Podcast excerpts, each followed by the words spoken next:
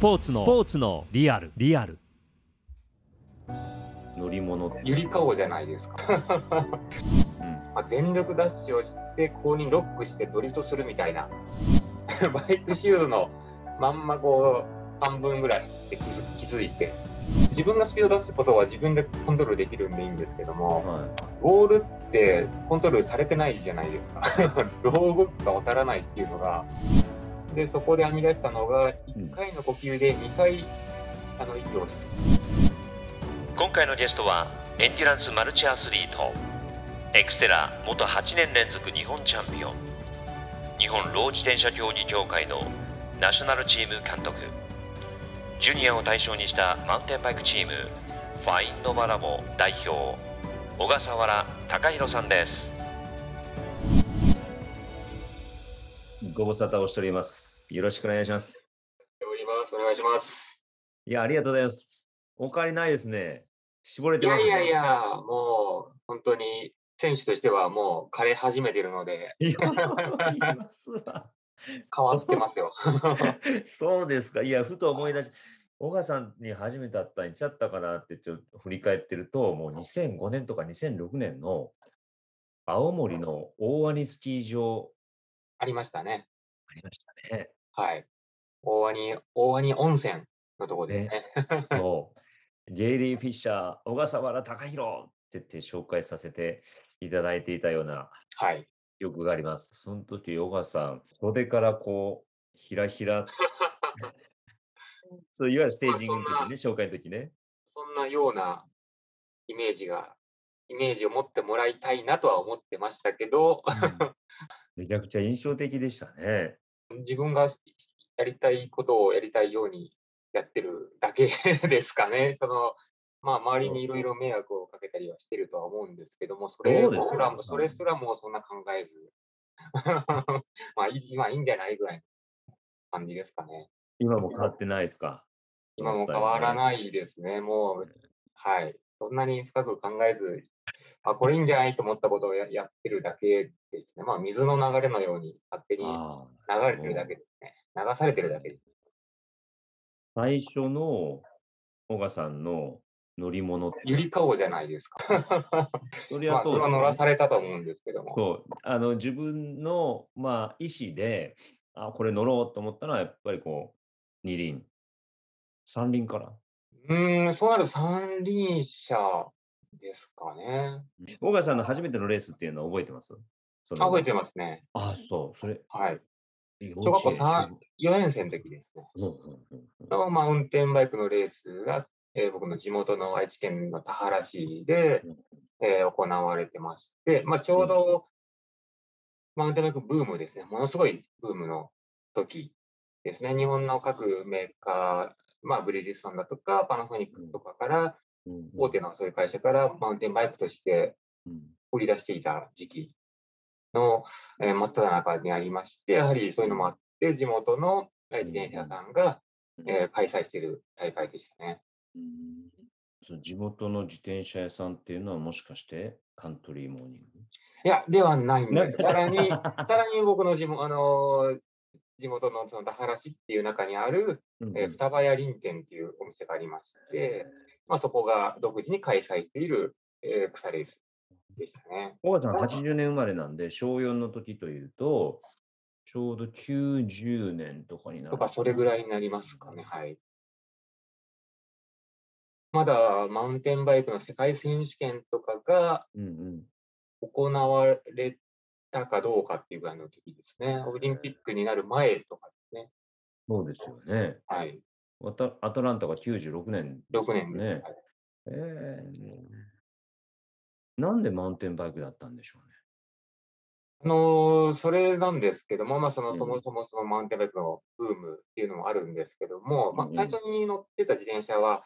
えーマウンテンバイクではなくて、うんいわゆるハンドルがこう、まあう、ん警戒車のような、うんいわゆる子供車ですよね、うん。はい、に乗ってたんですけど、まだまだ家の周りがこう砂利道の多い土地だったんですよ。うん。まあ、全部が舗装されてなくうて、ん。で、そこを、まあ、母親と、えー買い物とか行った帰りにちょっと通ったりするときに、うんまあ、全力ダッシュをして、後輪ロックしてドリフトするみたいなことをひたすら繰り返してたんですよね。それ小4、小5小よりそれより前でしたね。前前ですよね。えー小4で初レースですから。小2、小3で。小4とぐらいですかね、子供下で。それでもうひたすらドリフトして、こけって、怪我して、泣いてみたいなことを、まあ、繰り返していって、まあ、それが楽しかったんでしょうね。もうただ単にこうスピードが出て滑ってっていうことが、やはりその年にしては、年代にしては、まあ、非常にこうスリルのあることで、今でもスリルありますよ。それは。今でも、やっぱりその マインドはその時から変わってない、何一つ変わってないと思いますね。危ないから楽しいっていうのは変わってないですね。ギリギリのところがね、ギリギリのところが楽しい。滑らして自分でどこまでコントロールできるんだろはいうみたいな。で、えーまあ、その警戒者ですで、そういった楽しいことができるっていうのは、まあ、自転車ならではなのかなと、うんまあ、本当手短に、うん家から一歩出たらすぐに、えーその小学校低学年でもすごいスピードがやっぱり出るので、下り行けば、まあ、時速で言うと40キロぐらいは簡単に出ちゃうので、その中でこう、勝手に走り回る、暴走暴走しちゃうみたいなのが、まあ、自分の中ではすごくこう、なんていうんですかね、えー自由な感じがして、楽しかったっていう記憶ですね。まあ、それが自転車の大きな一つの魅力だとは思うんですよね。うん。それをこう怖いと捉えるか面白いと捉えるかっていうのは何かこうベースがあると思うんですけども、うん。そのその以前に何かこうちょっとスポーツとかあーなんだろう冒険が好きだったとかうん。ありますか？そのルーツちょっとこう振り返ると自分のルーツってどこなんだろあとはですね、う、うん、兄が2人いるんですけども、僕三男で一番末っ子なんですけども、はい、ここも兄弟全体で、あの、戦うこと、まあ武将みたいなのが好きだったりとかして、戦いみたいなのが好きだったんですよね。はい。そういうので、なんかこう、ちょっと激しいことが好きだったっていうのはあるかもしれません。なるほど。あの、お兄さん上2人いらっしゃるということは、結構その、お兄さんを見て自分もできるっていうふうに思って、こう何事も挑戦する。と思いきや、そうではなくて、意外に兄2人は、あーそんなに激しい性格ではないですね。一人僕一人が暴れてただけなので、もうその後に、カントリーモーニングが開催するレース、もう少し大きい大会とかに出るようになりましたね。うーん。初レースの成績は覚えてます？初レースは確か3位。まあ、とにかく苦しい記憶しかなかったですね。もうなん、なんだこの佐賀はという。今思うともう大したことない佐賀なんですけども、うんうん小学校4年当時にしてはもう見上げるよ壁のような坂で、うんうんうん。はい、もう記憶がなんとなくなるんじゃないかっていうぐらいなきつかった思い出ですね。で、その後、どんどんどんどん競技はまっていって、公式戦に出ていくことになるわけじゃないですか。はい。公式戦は出た、まあ、いわゆるマウンテンバイクの公式戦、む昔で言うと J シリーズと呼ばれてた時代より前の全日本シリーズ、うん、そうですね。全日本選手権シリーズとか呼ばれてたりしてたんですけども、そのはい。初めて出たのが高校3年生の時です。きっかけがあったんですか？お店の人に連れられていた的な？はい、そうです。うんまあ、周りでも、そういったえーシリーズ戦に出てる方もいたし、あとトライアスロンが非常に盛んな土地っていうこともあって、えートライアスロンも同時に行っていたですね、その当時は。その幼少期にトライアスロンって言って結構スイムも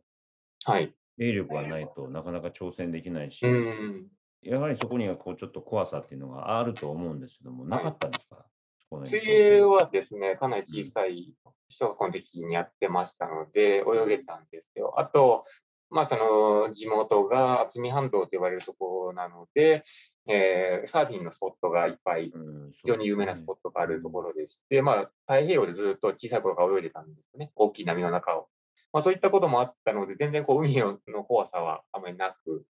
まあ、すんなりと、そうですかえーまあ、トライアスロンには入っていけましたね。プールで泳ぐというのが大抵こうちょっとベースにみんなあると思うんですけども、小川さんの場合はもう海で潮の流れもきついところで、そうです。もう、まあ、あのあんまりこういうこと言ったらあれかもしれませんけども、まあ、離岸流なんかは面白くて遊んでましたね。流されて遊んでた感じでしたね。はえーとか言いながら、こう沖まで泳いで、沖まで流れていって、えー横に泳いで戻ってくるとかはよくやってましたね。これすごいな。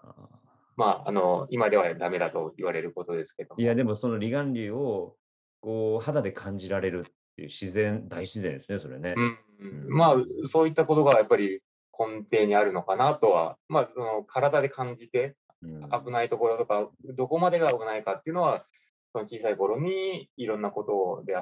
んで、それがかなり財産になってるのかなと感じてます。トライアスロンの初めての大会っていうのは、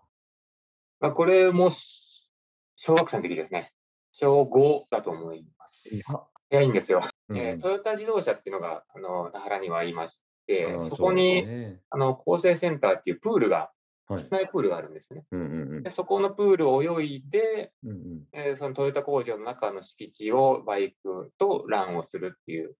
大会でしたね。面白で、まあ、プールは普通に泳げたのを泳いい。で、うんまあ、記憶にあるのは、その後に、まあ、ランバイク、バイクはまたあの乗ってたので結構得意でうん頑張って走って、その後ランに移るときにですね、うんうんうんシューズの履き替えを忘れてしまって、バイクシューズのまんまこう、半分ぐらい走って気づ気づいて、なんか言わせながら、ガチガチ言わせながら走ったっていう記憶があります。エンデュランスのマルチアスリートという紹介ね、やっぱこう、マルチですね。あもういろんなスポーツ本が楽しいですね。か当といって、チームスポーツ、うんボールスポーツは苦手です。あはい。そうなんですか。そこ挑戦したことは？いや、あのー、例えば学校の体育でいろいろややるでやったんですけども、うんでも、ボールというかあの、飛んでくるものが怖いん。それだけ、それだけガンガン攻めといて、いやいや、もう、あのー、全然違う、あのー、自分が速いスピードで動く、まあ、スキーとかも大好きなんですけども、うんうんまあ、車も運転も好きなんですけども、そうこうスピード自分がスピードを出すことは自分でコントロールできるんでいいんですけども、はボールってコントロールされてないじゃないですか。どう動くかわからないっていうのがあって怖いんですよね。もう目つぶっちゃいます。あのボールが大きくても？小さくても？大きくても小さくても。で、バウンドしたボールってなんかどう跳ねるかわかんないですし、もう避けちゃいますね。野球でこう飛ば飛んできても、バット打って飛んできても、もう危ないと思って避けちゃいイレギュラーな、イレギュラーバウンドなんかした際にはもうます。もうした際にはもう目つぶって縮こまります。イレギュラーの連続でしょ、でもオフロードって言ったら ある意味。いやいや、ちゃんとコントロールを、自分の意思を、意思でコントロールをするので、まあ、で、こけた時って大体、あの、こけた理由がわかるので、うんあ、今、ね、ブレーキちょっと遅かったなとか、あの、石乗り上げたなとはわかるんですけど、うんうんうんぱり意思のないものっていうのは怖いです。う んそういう線引きなんですね。そうなんですよ。えあと、その、チームスポーツもそうなんですけども、まあ、そうかあの、すごく一生懸命みんなで常に、常に一体、一体感持って練習してれば、周りの動きだとか、あのうん。考え方っていうのは分かってくるかと思うんですけど、まあ、そこに至るまでは結構時間かかるのかなと思って、周りの動きはよく分からない、分からないんで、難しいなっていう、なんか先に来ちゃいましたね。自転車でうんこのロードの方行ったり、トラック競技に行ったりしなかったのは何かそこにはこう理由があります？あ、それもやっぱりありまして、まあ、最終的にマウンテンバイクを選んだっていうのは、まあ、単純に自分、ほぼ一人ですね。マウンテンバイクっていうのはほぼ一人、まあ、しチームスポーツの側面も最近は出てきてますけども、まあ、ほぼほぼ個人競技ですので、まあ、自分の走りたいように走れる。で、自分が勝てば自分が一番トップだって言えるという、はい、のが好きだったので、そちらにそうです行ねきましたね。まあ、ロードの方だと、おそのチームのエースを勝たせエるためにはい、そういうことになりますもんね。はい。あの U23 の全日本タイトルを取って、で世界戦もお日本5年連続ではい世界も経験して、結構こう、若い頃から世界に出て、うんえーいろんなレースに出て、えーいらっしゃったじゃないですか。はい。そのあたりの経験っていうのは、どんなふうに感じてました？そのうん、僕結構こう世界に出始めたのがまあ2000年代前半からうん。中盤、まあこ2000年代10年、2010年ぐらいまではい。の10年間ぐらい多いんですけども、うん。まあ、まだこう今みたいにネットがこの発達してなくて、あの映像っていうのが、まあ、初期の頃って、まあ、そこまで海外の情報だったり映像っていうのがない中だったりしたので、まあ、実際に海外の大会に行くっていうのも、えーまあ、手探りだった状態っていうのが多かったんですね。うんうん。うん。でその中で自分で、まあ、今まで行ってきた、海外行ってきた選手にいろいろ話を聞いたりとか、あとは、まあ、えー本とかですね。まあ、その当時の本ってなると、サイクルスポーツとか、買収プラスみたいなのを読みながら、過去のを読みながら、いろいろ情報を得たりとかして、いろんなこう細かな情報をつなぎ合わせて、えー海外に行って、実際向こうで、えーあ、これでよかったんだなとか、あ、ここもっとこうすればよかったなっていうのが、いろいろこう、あの、点と点をいっぱいつなぎ合わせて、大きく、大きいものにしていくんだなっていうのを、まあ自分で理解をして、で、えーそれを今はまあ若若手に、まあ、少しずつそういうことを伝えていけたらなというふうに思ってますね。先週末にね、エクステラジャパンが行われて、そうそう、エクステラジャパンの歴史をたどると、小笠原崇裕の8年連続日本チャンピオン、はい。もうここを外せないと思って、うんえー今回ちょっとお話も伺いたいなと思ったんですけども、はい。まあ、幼少時代トライアスロンをやってらっしゃって、マウンテンバイクでも U23 のタイトルを取り、世界戦も出場し、で、そんな中で、エクステラに挑戦した、もう挑戦しない理由はなかったですよね、ある意味。本当にその通りでしてう、ん。もうそのエクステラ自体っていうのはもう2000年ちょっとぐらいからずっと存在としては知ってて、はい頭のこう片隅にがエクステラあるんだな、面白そうだな。うんうんまあ、泳げるし、マウンテンバイク乗れるし、うんうんすげえ楽しそうだなっていうのはずーっとあったんですね。ええええで、えーでもやはりまずはマウンテンバイクを、まあうんうん、極めたいというか、行けるところまで行きたい。世界どこまで行けるかやりたいっていうのが、まず優先順位として高かったので、はい。えーまあ、海外のチームとか所属しながら、うん。えー海外転戦したりしてまして、えで、2007年えうん。からですかね、まあ、少しこう自分の中の体制だったりとかはい。が変わって、うん。まあまあ、自分あの、チーム所属所属じゃなくなったりした。はい。まあ、自分で全部スポンサー集めて、えー、レース活動していくっていうことになったので、まあ、自分の裁量でこう他のスポーツ、スポーツや種目、まあ、エクとかに、えー、シフトできるタイミングだなっていうのがうん、ちょうどそこで頭の中にポコッと浮かんできて、うん。うん。あじゃあ今やってみようっていうのが、かなりこう、瞬間的な、本当、ひらめきでしたね。あやってみようぐらいな。タイミングよくね、あここだと。うん初のエクステラジャパンの丸沼、覚えていらっしゃいますか、覚えてますね。うんもうとにかくスイムがきつかったっていう記憶が大きいです。やっぱり標高が高い1400メートルあるので、もう本当苦しい、とにかく苦しい、酸素が入ってこないっていうのが、もうその記憶がとにかく強いです。強いですね。いや今回もそのように参加者の皆さんしゃってましたね、うん。水温低いとかよりもやっぱりこの標高でうん。息がしにくいんだよなっておっしゃってましいや、もう本当、皆さんが言う通りだ、通りですね。で、その時、僕もその苦しいよとは聞いてたんですけども、た。はい。ここまでそんな、まあ、普通にランニングしても、電車乗っても苦しい、多少は苦しいじゃないですか、うんどこ高くなると。はいまあ、そんなもんでしょうぐらいの勢いだったんですけども、実際スタートして、うんえー第1部位、えーうん200、300メートル泳いだうん時にも、本当にこう、酸欠になってなって、頭が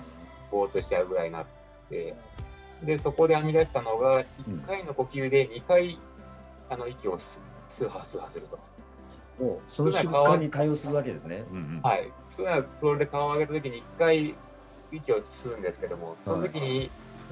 2, 回呼吸をするっていう。で、たくさん酸素をなるべく吸い込むっていうことをしたりしてましすごい対応能力ですね。慌てない。あ、これた。は足りないんだと。ででもここで平泳ぎとか止まったりとかして、うんうんあのスピード落としちゃったら、まあ、勝てないので、うんうんなんとかこのスピードをなるべく維持して、少しでも呼吸をちゃんとできるようにしたいっていうので、うんそうしましたね。もう初参戦から勝利を狙っている動きですね、本当にね。えーいや、でも苦しいからってこう、2回吸うって結構2回するということは1回途中で吐くわけですか吐きますね。なので、呼吸、1回の呼吸は結構長いですね。あの手を上げて、顔を上げてる時間はちょっと長くはなりますけども、まあ、その時は頑張ってキックを打って沈まないようにして、